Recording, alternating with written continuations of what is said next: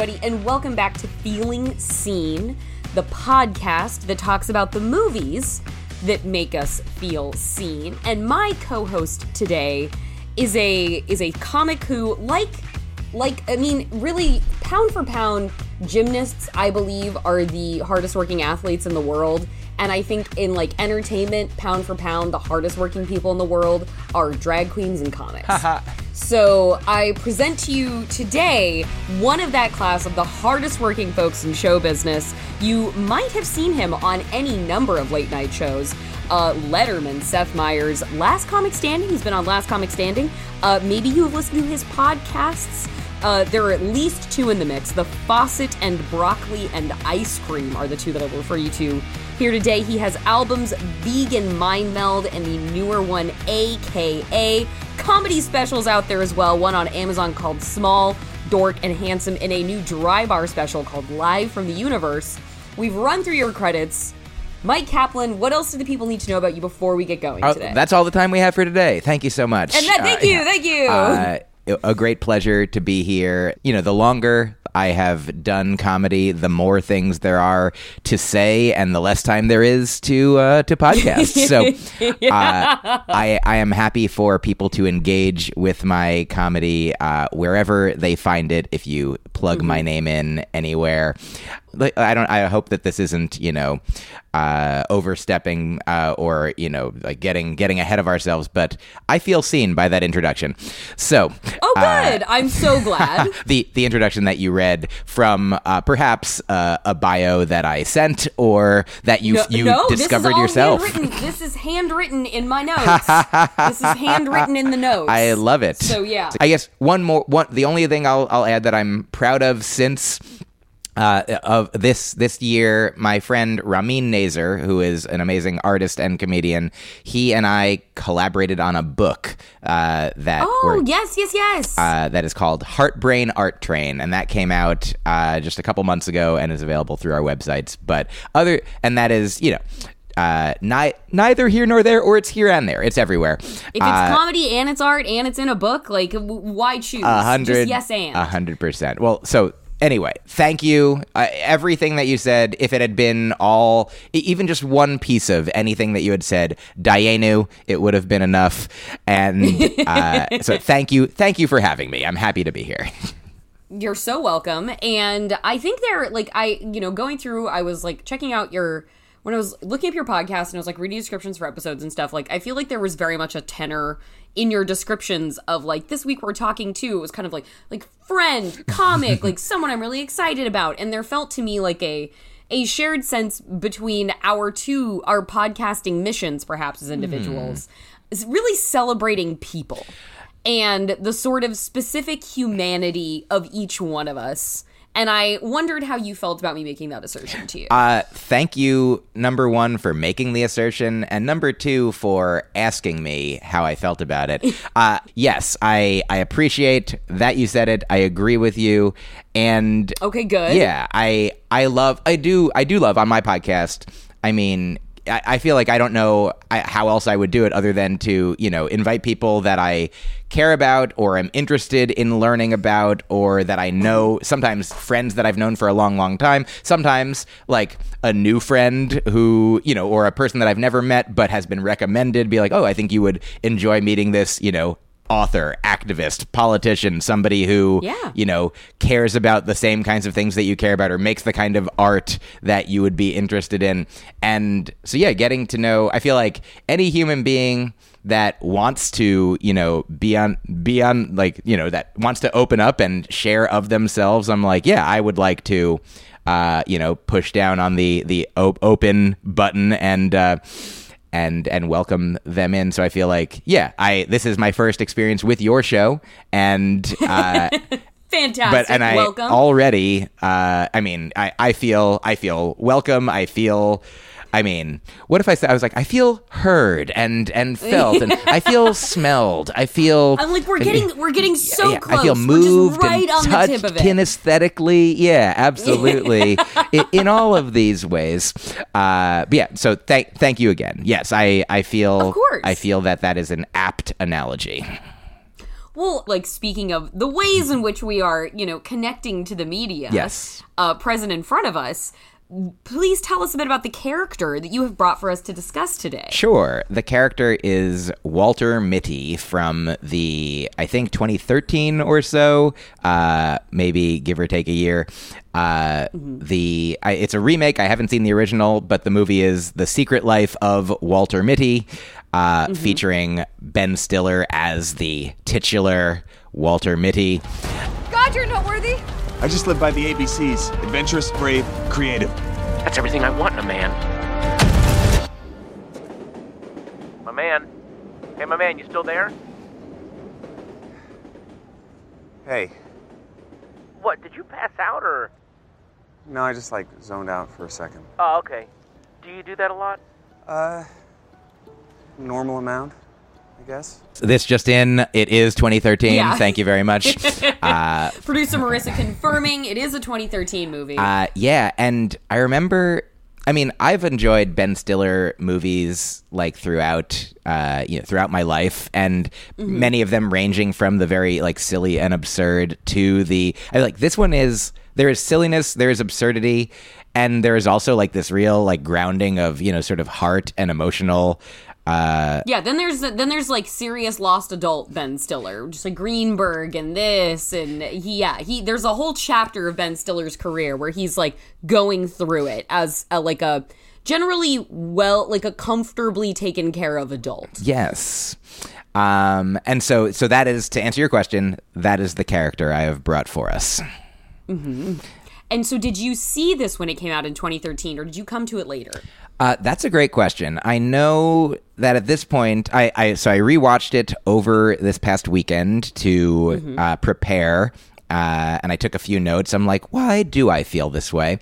Um, Yeah. And I've I remember sharing the movie with Rini, my girlfriend, uh, poss- probably over the past several years, and and then I'm I don't know if the first time I saw it was like on a plane. I don't remember if I saw it in a theater. Uh, I so, but it was definitely some years ago. It was sometime between 2013 and 2017 that I saw it, and it just. It, sometimes there's just art that really makes me feel like yes, like I am being. I feel like cared for by uh, by the creator. Like I feel like Neil Gaiman's books do this for me. That like like when I'm reading them, I'm like I to not to get too far afield, but I I heard that one time Stephen Sondheim, who created the musical "A Funny Thing Happened on the Way to the Forum," uh, when they first brought it out to the people, people didn't laugh at it, even though it was a comedy, and Okay. and they assessed that they're like maybe they didn't really understand that it was a comedy. So he wrote a new song to open the show called "Comedy Tonight," and basically it was like, "Hey everyone, this is comedy," and then after that, everyone was like, "Oh, of course, comedy. It's very funny," and they laughed at it, and it was re- well received. That's my understanding of that story. And so I started at the beginning of some of my shows uh, letting people know, like, I am weird and it is under control and I am. Uh, It is yeah, under control. yeah, Don't worry, yeah. you- you're in safe hands. This is all on purpose. And, like, so I feel like whether that's, you know, explicitly stated, I feel like some art, like, implicitly, like, you know, delivers that message that you know, sometimes if you go to like an open mic and you see a new comedian or a new aspiring comedian, and you're like, are they in control of their instrument? Like, it can be yeah. fun to watch, but you're also like, oh, are you like I when I started out, I was more like asking jokes than telling jokes. Be like, this Okay. is this is this maybe, and now I'm like this, definitely this, and people are like, really, and I'm like, oh no, I, am not sure. Great question. Yeah. yeah. Don't, don't take my word Yeah, absolutely. So it's always a balancing act. But this is all to say, like, I feel like this movie also delivered that that comforting feel. Like sometimes, you know, you can see read a book or see a piece of art or you know watch a movie and be like. I got it. I don't need to see it again. Uh, Like, or, or you know, but obviously, like the best, you know, the most resonant ones you can watch over and over, and they're like like a song, like as opposed to like a joke that dep depends on surprise. You know, like that you can watch uh, and watch for the feelings that it delivers. And so, uh, to answer your question, yes, I don't remember exactly what I watched it for the first time. What do you see? This photo cluster, these three, they're the only printable ones. He took them around the same time he took 25. They could give us a clue to where Sean is. Blow them up, all right? Cool.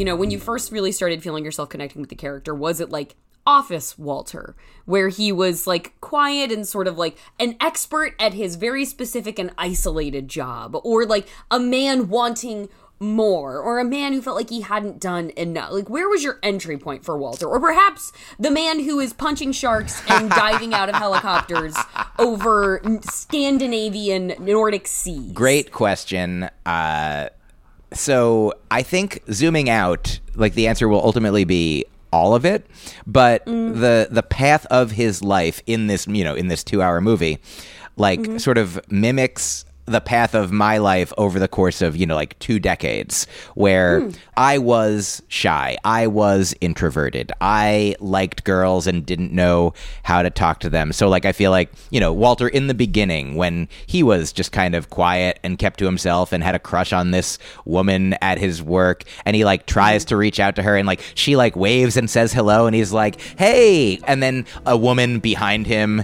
is the person that she's actually talking to Yeah, to her friend is Yeah. behind him. Sorry, yeah. Hey, Hey. how was your weekend? I had an awesome weekend. I feel like that uh, almost 100% has happened to me. And, you know, living in a world of imagination as he, you know, he, w- I don't know that I would like literally like zone out exactly the way that he was and like, you know, freeze and people around him would be like, hey, what's going on? Are you okay? But I absolutely like on my own when I was younger, uh, I, you know, as a child would like, you know, have these like, vast fantasy expanse expanses of world in my head where I would like become other characters, become like, you know, superheroes, become, you know, these active like, you know, I remember like being in a swimming pool and being, you know, imagining that I could fly and that I, you know, had I don't know, like I could spin really fast and create a, a tornado uh, effect around me that then would be like a laboratory on the inside of it, like a TARDIS kind of situation, you know Sure, yeah. and and so definitely seeing you know his his having like what seemed like you know a regular like boring life you know and then having a, a vast fantasy uh, world inside his head that was that that absolutely like when i when i was like 13 12 or 13 my family moved and i had to start over at a new Mm. school and it took me and i was at that point like i had never met i never had to like actively try to meet people you know like just Right, all the kids that i grew up with were just there and they were my friends and now God, 13 going to a new school is a tough age. it was it was eighth grade so Oh. i mean it was the it was the one that i had and so it i definitely like i didn't think of it as you know bad. Like i was just like Mm-hmm. well i'm just i'm here and i'm kind of alone. Uh you know i didn't i don't have any siblings. You know my my parents eventually like a couple years later got divorced as well. So that was another kind of you know upheaval Mm-hmm. and move. But I was like, you know, I, I went to a summer camp that was sort of like a nice grounding experience that every, you know, every summer for two months, that was kind of like, you know, an imaginary playland where Yeah. uh, everybody else was also, you know, these sort of like weirdos and, you know, perhaps misfits in their school life that then, oh, we all, we're all weird misfit shaped things that can fit together here every summer. And then that eventually like helped me. I feel like in a similar way, I feel like summer camp was, uh, the the equivalent of like Walters taking action and act, you know, eventually like starting because I mean in the movie like he he is responsible for this photo and he can't find it and he's like well this is very important uh, for his job and also for for the art for you know his connection with this artist who you know the artist uh, Sean, the photographer, who is Yes. like, you know, was everything, seemed to be living a life that Walter could have only dreamed of in the beginning, like traveling to, you know, distant lands and meeting with warlords and photographing, uh, you know, snow leopards, the ghost cat, and, you the know, ghost cat. like being off the grid and like you you know just this you know this sort of ethereal magical being and walter's like i work in an office standing Yeah. on the top of biplanes flying into lo- volcano pyroclastic flows. Exactly Heard rumblings life's done, man. I want to say thanks. Take a look inside. A gift for all the years of hard work. Sorry about the neg roll. I spilled some blood on it while self stitching a gun wound to my abdomen, but number 25 is my best ever. The quintessence of life, I think. I trust you'll get it where it needs to go. You always do. And so i feel like maybe there was a there was a guy at my summer camp uh, a friend of mine named ari who like when we were 13 uh, that summer he like he just sort of like took an interest in me and was like uh, hey like hang out with me and let's like make up these games and let's play and let's and here here i have a bunch of friends and like here come into this Yeah. world and i and that was People like like that are special. it was life changing and Mm-hmm. i mean he also is like the first person whose guitar i ever played and then that is what led me to like want to play the guitar which led me to wanting to be a singer songwriter which led me to doing comedy like without this kid Mm-hmm. without this guy he's still a friend to this day and he's a wonderful person and Oh, that's so wonderful. and it's so funny because he's also like he's a lawyer, and you know, I'm like, but he's so funny. I'm like, you could be a comedian, you could do all the things, but at the time he like represented. Uh, I was like, he was like, I was like, hey, thank you for inviting me, you know, into this world of like all these cool kids, these cool summer camp, you know, compassionate, artsy weirdos. And he was like, Yeah. well, you're cool. Thanks for being, you know, thanks for thanks for wanting to hang out with me and us. And it's such you know that's such a beautiful thing when it's like you know neither of us are doing each other a favor or we're both doing each Yeah. other favors. You know that's like what here's a, a quick aside. Uh, my friend gus who is like one of my best friends uh, is a practicing buddhist. And so i've been learning a lot about buddhism. And one of the things that's true in buddhism is that pretty much everything that exists it comes into existence via causes and conditions. Like like you know something that exists now was caused by a thing a moment ago or you know a year ago. Like we were caused by our parents among other things. Like or like a, a clay pot is caused by there being clay and then also there being a potter. Like there's you know different causes and conditions. And usually causes and conditions uh, it's that a cause precedes its effect like you know that mm-hmm. in in time. Chronologically the cause happens and then later the effect happens. Like whether it's a mm-hmm. moment later or a year later or whatever it is. But he mentioned at one point in in passing that a cause could be like simultaneously like chronologically at the same time as its effect. And i was like can you describe what's an example of that? And he i think the example he gave was imagine like two playing cards that are like leaning up against each other in like a pyramid kind of shape. Like and imagine that they are they're holding each other up. So they are each the one card is the cause of the other card being able to be held up and this card is is the cause of the other one. And i feel like that's that's like an, a, a wonderful metaphor for like the way i feel like you know that friendship worked. And perhaps all friendship or all relationships that Yeah. we're all potentially, you know, uplifting each other. You know, like I put Rini on a pedestal, she puts me on a pedestal. I'm like, hey, who's Yeah. who's at the bottom? You know, who's holding? Like we're we're both. It's it's all up. You know, mm-hmm. and so.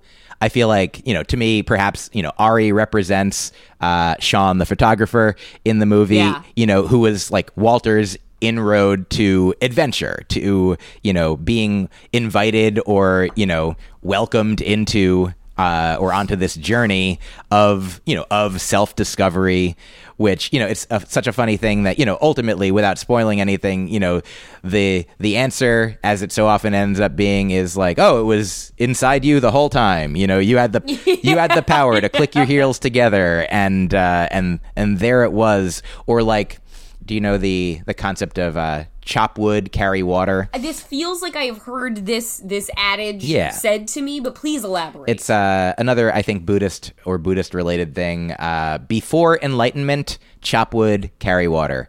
after enlightenment, chop wood, carry water, and like the idea being like, let's say, and you started do, you start doing comedy, and you're like, how do I do comedy? And you're like, well, you get on stage, you write, and you perform, you write, and you perform, and like, what else? And like, that's it. And then eventually, you know, ten years in, you're like, oh yeah, I think I know what I'm doing now. I am more enlightened about my process of doing comedy than I was when I started. What do I do now? Write and perform, write and perform. The Yeah. same step. So I feel like you know, Walter like ends up in like you know geographically the same place that he started uh, at the beginning. And also he at the end of the movie uh, his job situation is different perhaps quote unquote worse and yet and, you know like he's gone on this you know emotional journey of growth and I, I feel like for me you know like i no long i do still sometimes go back to the summer camp and do like stand-up workshops there for these kids Oh, cool. um, and but it, at the time when I was a teenager, I became a counselor, a junior counselor, a counselor, and I was there for like you know 10, 15 years.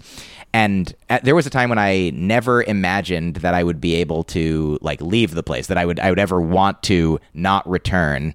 And Uh-huh. but I had this is not not part of the plot of Theater Camp that just came out this Ah, year with I'm- Ben I'm Platt and Molly Gordon. very excited to see it. And and here's the a cool thing uh, that I feel like my whole life has essentially like finding comedy, like find you know becoming being able to create you know comedy art for a mm-hmm. living. Like my life has become summer camp. You know, like it used to be mm-hmm. just two months a year, but now I'm like, oh yeah, it's it's all summer camp. It's all you know. Obviously, you have to pay your taxes and you know do some send emails and other admin but i feel like the same way now that like walter you know he went on all these adventures and now he might never do that again he might he might travel the world Yeah. repeatedly but also now He like might you have know got his entire eHarmony bio together in one 24 hour period. Yes, and and now not even needing it by the end of the movie uh, because he's there. And I feel like the adventure is now in him at the end. You know, Yeah.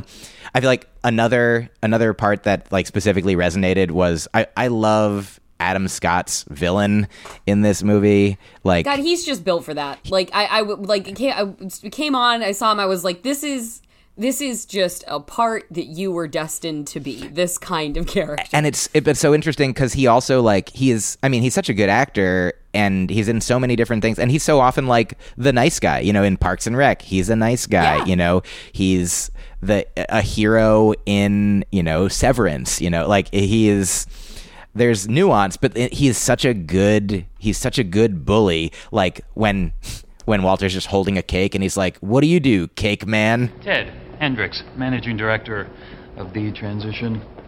Hey, Tim Naughton, sales. Gary Manheim, graphic design. And what do you do, Cake Man?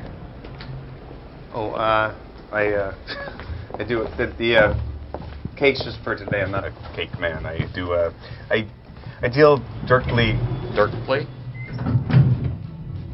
directly with uh, Life's photo units to manage Sorry, negative. I was really getting into the song. I stopped listening to you. and at one point he's just you know walter is like frozen in in a daydream and he's like are you the tin man and like that specifically resonated with me because like one of the ways in which i have been uh like i have been like called like robotic you know or Sure. uh like stiff in similar ways. And so i'm like yeah i mean like obviously we're all like you know if you're human you're human. There's there's emotions Yeah. there's things happening whether you move around a lot or not. Uh there's a lot of stuff moving around on the inside. But like eventually like seeing you know it was very cathartic at the end when walter has gotten to a place where he doesn't need to put up with that guy's guff anymore and he can just be like you know kind of uh offer like compassionately like hey Hey, do you know our motto? Life. I'm loving it. That's no. That's that's McDonald's. This thing that you do, Ted, where you come into a place and you push people out. You should know that those people worked really hard to build this magazine. They believed in the motto. And I get it. You got your marching orders and you have to do what you have to do. But you don't have to be such a dick. Put that on a plaque and hang it at your next job. essentially like Adam Scott's character is like a high school bully who Yeah. ha- is a grown up but is still a high school bully. And Walter at the beginning is like like the prey for this bully. And but then he grows so much that he's just like emotionally bigger at, at the end. He- you know he grows. He's a grown up uh, and that was resonant in ways where you know for when I was in high school the the fear that I had of people eh, of people who were like picking on me like loomed very large. And mm-hmm. then eventually you know finding my people at summer camp and then going to college and then finding comedy and like becoming an adult where you know hopefully I'm I'm very fortunate I don't have to like work at an office where there are people that can treat you that way and you have to stay there for the money like the the worst thing that happens is somebody comes up to me after a show and they're like I didn't like it and I'm like well then uh have a good day and let's never talk Yeah. again Yeah, see you never. All right, let's part ways as not friends then. Yeah. So I also just I really love you know that he he kept meticulous notes. Walter kept like you know in his checkbook, even for like Yeah, in his checkbook. for like the fantastical things that he was doing, like flight to Iceland or Greenland or you know, and yeah, there's all these little things for like $60, $40, flight to Greenland, $2,780 or something like that. And so I also resonate greatly with for my comedy, for my jokes. I keep meticulous notes. I have a digital recorder that I record ideas hmm. into. When it's full, I put them into a, a physical notebook. I write them out. When the notebook is full, I type them into a computer. I keep track of things. I keep records. I archive emails and make note of them. And like when when an anniversary of an email that was nice comes up, it'll pop up in my inbox, and I'll be like, "Oh, this is nice." Maybe I'll reach back out to the the friend that I was communicating with a year ago and be like, "Look at this. This was a year ago," and.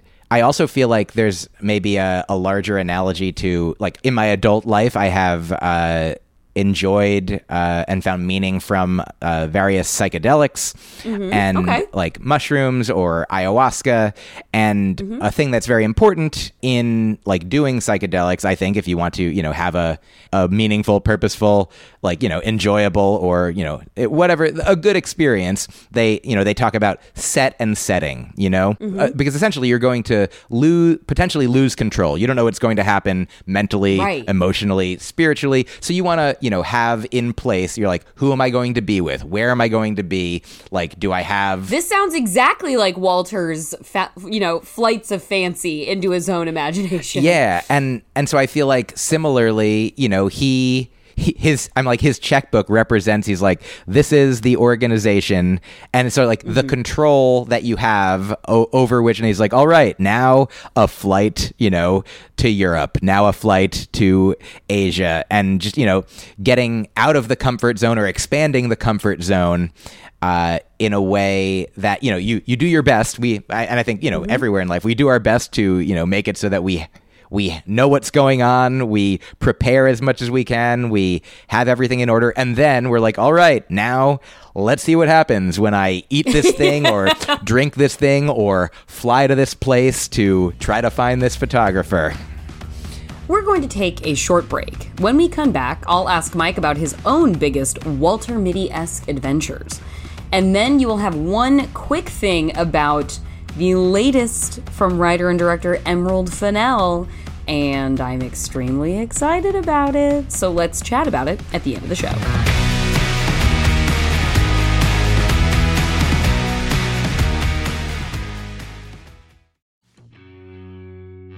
Throughout history, sirens have captured men's attention, enticed men with their feminine wiles, and fulfilled men's primal needs.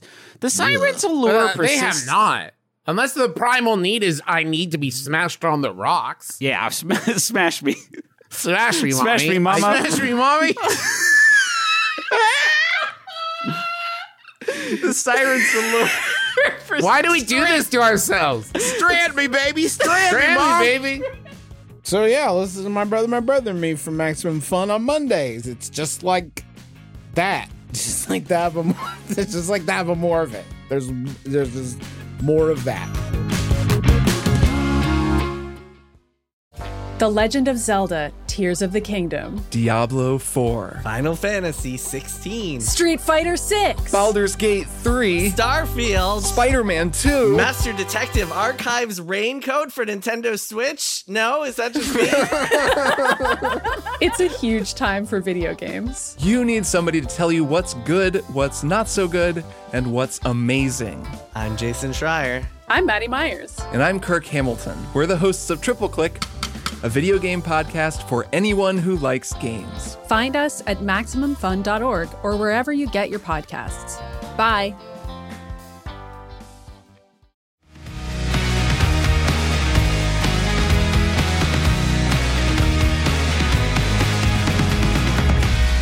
Welcome back to Feeling Seen. I'm here with comedian Myq Kaplan, who's feeling seen by Walter Mitty in 2013's The Secret Life of Walter Mitty. Ben Stiller plays Walter, a reserved office worker who daydreams about big adventures. And as the movie goes on, he begins to make his travel fantasies real. I, uh, I jumped out of a helicopter yesterday into the ocean and had a shark fight. Yeah, yeah. Li- listen, I was mentioning before people who daydream too much, they're not content. No, it was real. It really did. Really? Then I'll put down adrenaline junkie. What, what kind of a shark? Was it like a. Hey, Todd. I can't really talk right now. I'm on my way to a volcano. What the?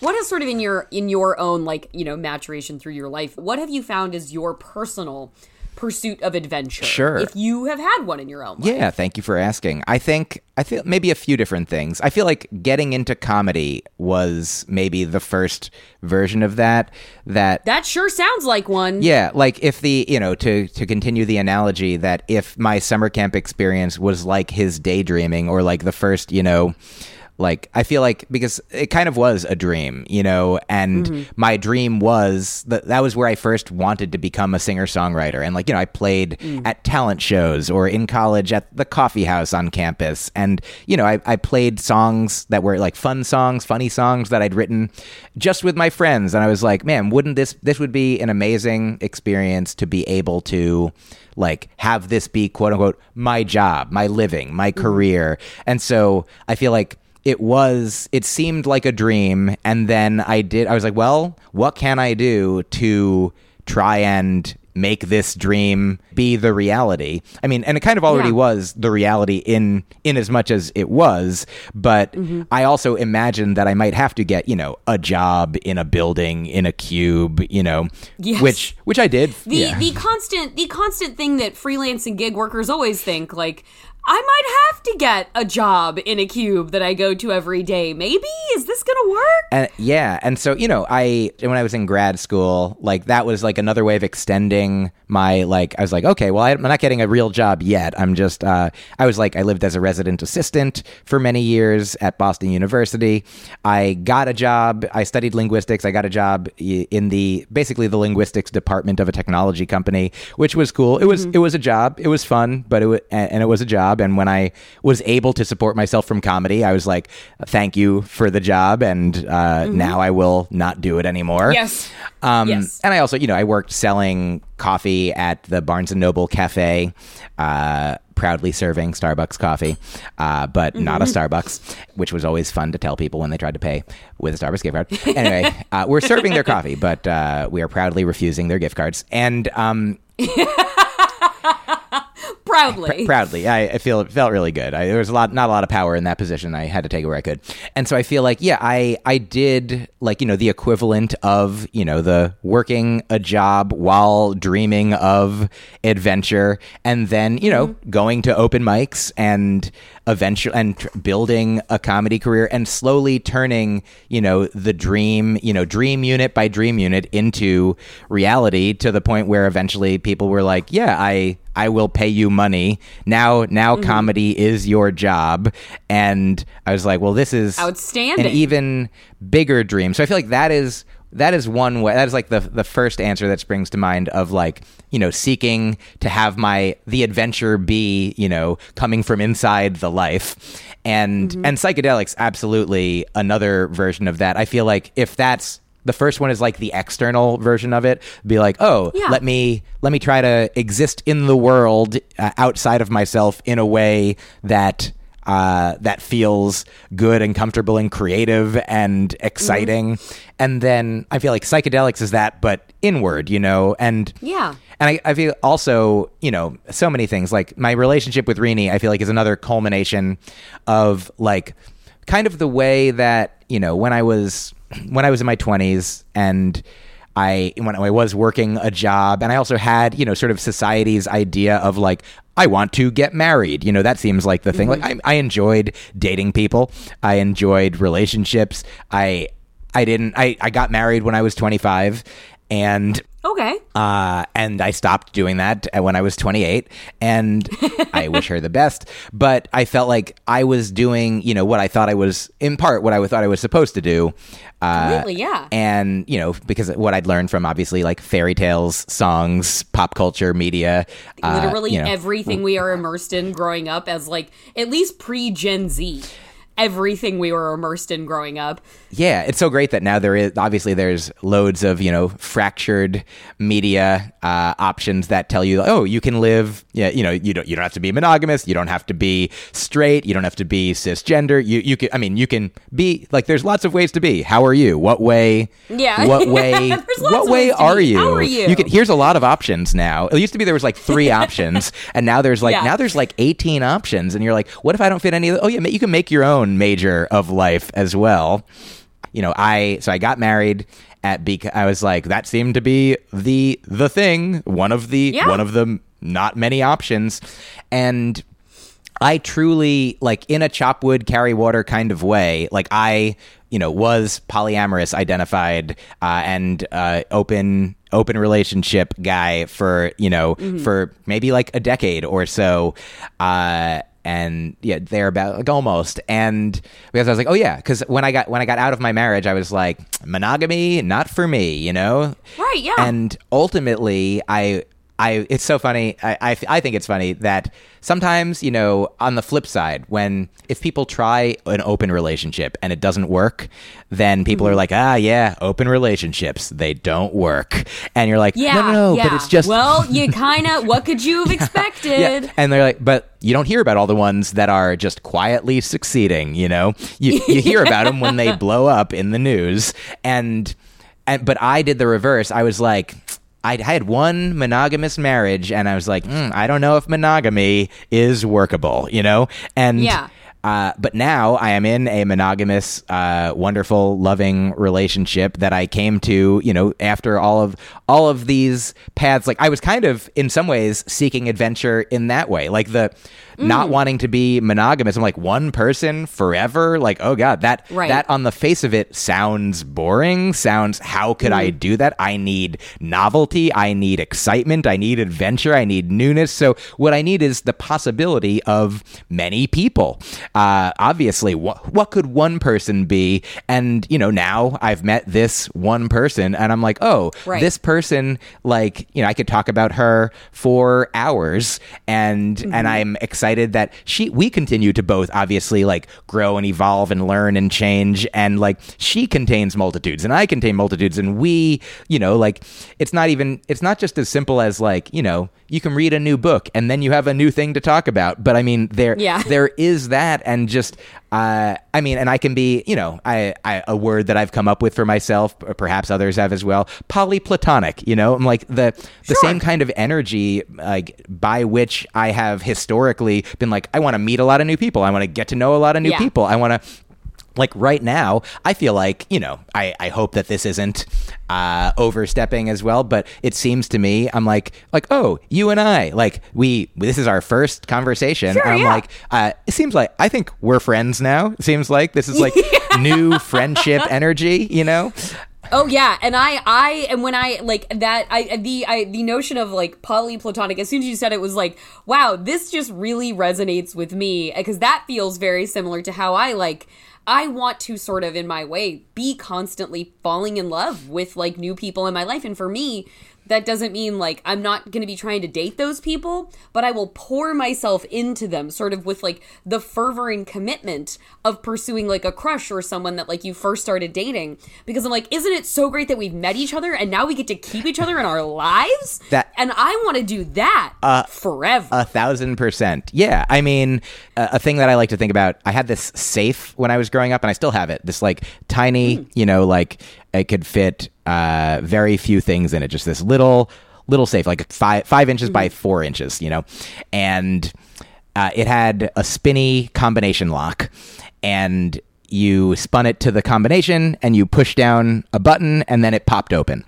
and th- then the combination was only one number it was like such a simple safe uh, Wow, so yeah. if you knew the number was 15 that's that's the number that you need to spin it to to open my safe Congratulations. but also you don't even need to know the number if you know that it's this kind of safe you can just hold down the open button and then spin spin the dial and when it gets to the combination number because it's only one number it pops open and so i How think about user friendly. yeah, absolutely. And so I like to think of my myself and like my heart, so to speak, in that way. That like that I uh, for the most that. part, I do my best to walk around my life with like the the open button held down, and then sometimes you meet another person who is doing that, and you're like, oh, like we're we're we've both unlocked the the safe of knowing each other, and now like I have, you know, so many like good friends that I've, you know, it's it's so interesting. I hear like in the literature, in the the cultural conversation that it's hard to make friends as an adult. Yeah, that's like the that's like the saying goes. It's hard to make friends as an adult. And I think that I mean I ca I don't want to you know invalidate anybody's experience. I'm sure that for many people they do have difficulty making friends as an adult, and I think that perhaps I mean. I don't want to say that it's because I'm a comedian or because I'm, you know, an artist or because I do the job that I, I do what I do because I am how I am and how I want to be. And I, Yeah. because I want to be open and I want to meet other people who are open to meeting and befriending and getting to know and exploring and learning and adventuring, you know, uh, emotionally uh, and, you know, in, in all the ways that people want to and you know like as a as a comedian you know i want to i want to reach all the people who would like me you know and Yeah, as yeah, yeah. as a yeah, that- human, that's I feel the same job. way. Like you're in Yeah. the business of finding the people who would like you. and like I remember, I had a very specific uh, uh, experience when I- when I was married. Uh, I had a valuable experience where I was like, I was married monogamously, and I was doing a show, and I met there was a couple uh, women there at the show early and I was just like chatting with them as they were seated and I was just like joking around with no agenda. You know, like when I was single, I would have had an agenda of being like, "Oh, I want to be attractive to these women. I want it, it, to flirt with them. I want to I want to impress them. I want to be funny in a way that they like." And so in in ways I would, you know, maybe not be my full just natural you know, genuine self. Mm-hmm. Like, you know, I wouldn't be lying to them, but I'd be like putting on, I'd be performing. Yeah, but, yeah, yeah, yeah. But I remember because it wasn't the show yet, I was just like talking with them honestly and I was joking around in a natural way. And I remember of the three women, one of them was like laughing at all the things that I thought that I was that, that were funny. And two of them were kind of like, I don't I mean, they weren't laughing. And so I was like not and I was like, well, I don't, and I, that just really resonated with me. That I was like, oh, if I were, if I'm in a dating situation, if I want to be dating, Mm-hmm. I want to be, I want to attract the people who are nat- naturally attracted to the way that I am Yeah. regular. I don't want to, I don't want to heighten it and then later have them be like, wait, where'd that guy go? Yeah, give them a crushing disappointment. It's like, well, I guess I really only have myself to blame for that one. and and not even myself, my my fake self that I made up. Uh, I have yep. this version of myself to blame for Yeah, that. Who's that guy? Sorry. But I don't like him that much either. but truly I and that's the way that I do comedy as well is like I want to not I don't not that I don't think about the audience's experience, but I think about I'm like who am I? What do I want to say? What do I have to mm. offer? And then hopefully attract the people to the show and to the comedy that that resonate with that, that want that. In any event, there's one, one other thing from the movie that I just wanted to. Yes, please. So. Walter works at Life magazine, which is Yeah. really, I mean, I feel like the People's Improv Theater in New York. There was a backstage uh, a sign up that said, you know, for people who are going on stage to do an improv scene, probably, but I like it in life that said, assume that everything's on purpose and everyone's a genius.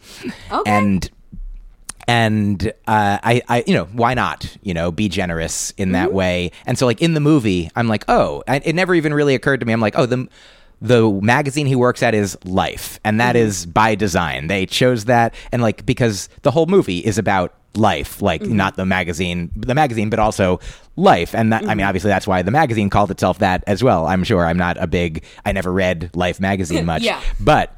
I was like, oh yeah, and so the motto of Life magazine, as uh, portrayed in the movie, I like the motto company. Do you know it? Uh, to see the world. Things dangerous to come to. Yeah. To see behind walls. I um. I got this from Sean. He gave this to you? Yeah. I like that. To draw closer. it ended with like to find each other and to feel That is the purpose of life and that was just li- i'm like yeah like d- like d- Yeah. duh like i mean like thank you like of course please it's just so so simple and so beautiful and so meaningful uh and and that was like what you know what Walter cared about. Like he he did his his job, like the cog in the wheel that he was, like to help the art uh, get out there into the world, like so that people could see it, could feel it, could you know could connect with each other, could feel seen, and I like that. I mean, that's you know my goal as a as a comedian and a human being and a podcaster and a podcast guest or co-host is you know to to connect with people to you know to find out what you know what people's superpowers are to find out what makes them uniquely themselves what excites them what they're into. Like if i share a conversation with someone who you know has uh, a particular characteristic or disorder or disability or special interest or and then people are listening and you know they're like oh i didn't know that was a thing you know like Yeah. to let to let people know that like you know obviously we can divide ourselves into political tribes or into you know religions. And i mean and obviously like cultural heritage is meaningful and valuable. And wherever you you know whatever words and ideas and concepts like resonate with you it's mm-hmm. cool. And just to it's nice to know that everyone there's all all the options are out there and also even if if you don't see yourself out there you're in there and you can be like well this is me and then maybe then you say this is me and then somebody else is like oh that's me too you know like Yeah. That's sort of my uh, way of it over here with like my my queerness and such is just like, well, I'm just gonna say this kind of as often as it makes sense because I found that it's an under discussed thing enough to where I get enough enough feedback that's like, wait, that's an option? That it's like, well, I guess I I really should keep saying this so people just know they've got the choice if they want it. Yeah, you know, one time a photographer friend of mine uh, was like working on a book of like comedians that he photographed, and I remember him. He like I ended up self publishing it, and I remember he was like pitching it to like you know or organizations, publishing houses, and one of the things they said is like they were like we've never seen anything like this before, hmm. and so like we don't know like how it would do in the market, you know.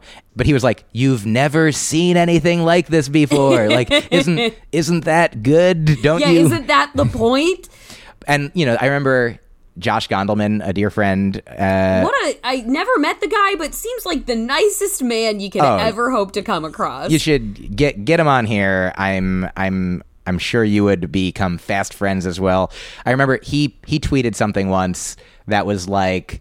Uh, if you want, here's like the steps to make uh, to, to sell a successful movie. Step one: was it already a movie? Great, and yeah, was it not? Mm, that's not that might not work. And there's a there's a quote I like from a poet named Robert Hass. Mm-hmm. Repetition makes us feel secure.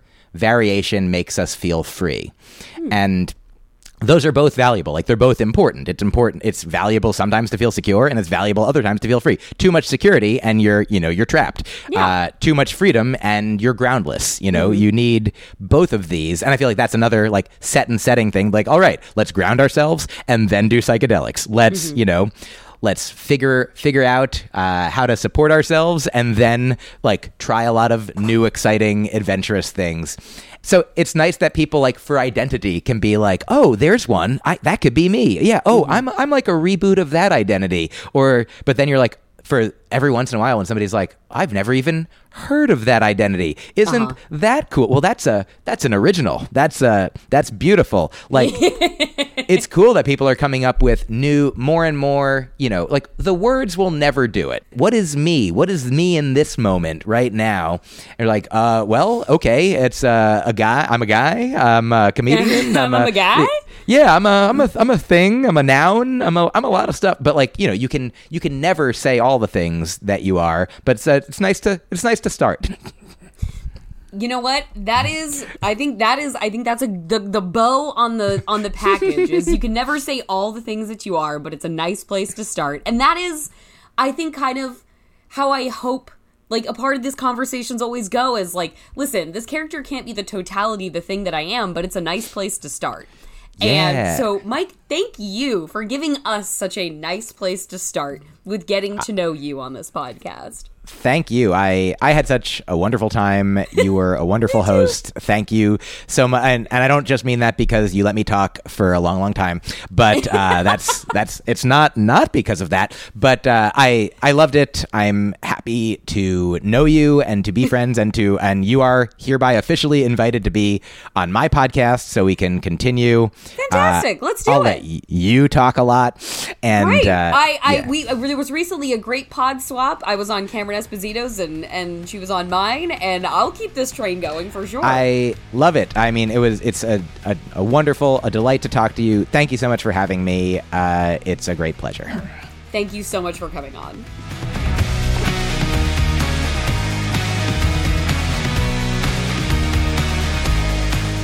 Thank you so much to Myq Kaplan, new friend Myq Kaplan. Uh, Myq's podcast is Broccoli and Ice Cream. His book is called Heart Brain Art Train, and we will put a link in the show notes to his website, myqkaplan.com, where you can find links to all of his comedy. And the one quick thing before I go Emerald Fennell, writer director, she's got a new movie on the way, and it is a Lucky Chap production yet again. Uh, with Margot Robbie, I believe, acting as the big man behind the curtain. Um, she's got an Oscar in hand, and now she is giving us, from what I understand, uh, erotic, debauched thrills. One dare might say an erotic thriller. Um, it is first of all, it stars Barry Keoghan and Jacob Elordi. So you can like guess the weird intensity factor is going to be pretty high already. And based on the teaser that has been released, it looks like uh, Barry Keoghan's character, who attends Oxford and is not as moneyed as some of the students around him, really connects with um, Jacob Elordi's character, Felix, who is very moneyed and who hails from an estate, uh, a manor, a castle, a palace. I don't know what you want to call it, but it looks uh, expansive and opulent. Uh, called Saltburn.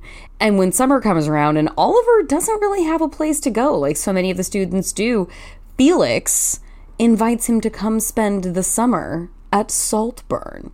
And then uh, in the trailer, we see uh, rich people getting up to what rich people do in movies that are about the travails of excess and sex and drugs and money and all of that coming together in what seems to be like a kind of probably for our dear uh, Barry Keoghan uh, a brain breaking exercise in seeing how the other half lives. Who knows if his sanity will survive? Who knows if someone's gonna die? It kind of looks like a place where someone's not gonna make it out alive. And you have um, this movie also features within the trailer at least. God, I hope it makes it to the final film. Rosamund Pike's character uh, saying that she has an absolute horror of ugliness, and she always has in her life. And I don't know, an erotic thriller seeming film made by uh, the woman with the aesthetic and obviously the ideas of promising young woman featuring uh, kind of constant MVP uh, Rosamund and cool girl icon, obviously Rosamund Pike delivering a, a line about her horrors, the horrors of ugliness. This looks like one of those movies that is made specifically for me. And I am so excited for it to come out. It looks like it's a November release date. Happy Thanksgiving. I feel blessed already. And uh, I look forward to us all finding out together what goes on behind the walls and doors of Saltburn. One tweet did say that, like in the reviews coming out of its uh, early festival premieres, that uh, I think it was Academy voters will uh, be polarized by Barry Keoghan's naked dancing and bathtub slurping. So it sounds like those are two details we can look forward to. Uh, that is that's enough for me. I'm this this voter. If I was a voter, I'm not a voter. If I was a voter, I would be, I guess, firmly polarized into the camp of uh, fuck yeah, Barry Keoghan naked dancing and bathtub slurping. So can't wait for Saltburn from Emerald Fennell. And that, what a note to go out on. That is our show. You can follow us on Twitter at FeelingSeenPod or send us an email at feelingseen at MaximumFun.org. If you want to follow me, I'm JorCru on Twitter. Our theme music is by Andrew Epen. The show is produced by Marissa Flaxbart. Our senior producers are Kevin Ferguson and Laura Swisher, and this is a production of Maximum Fun.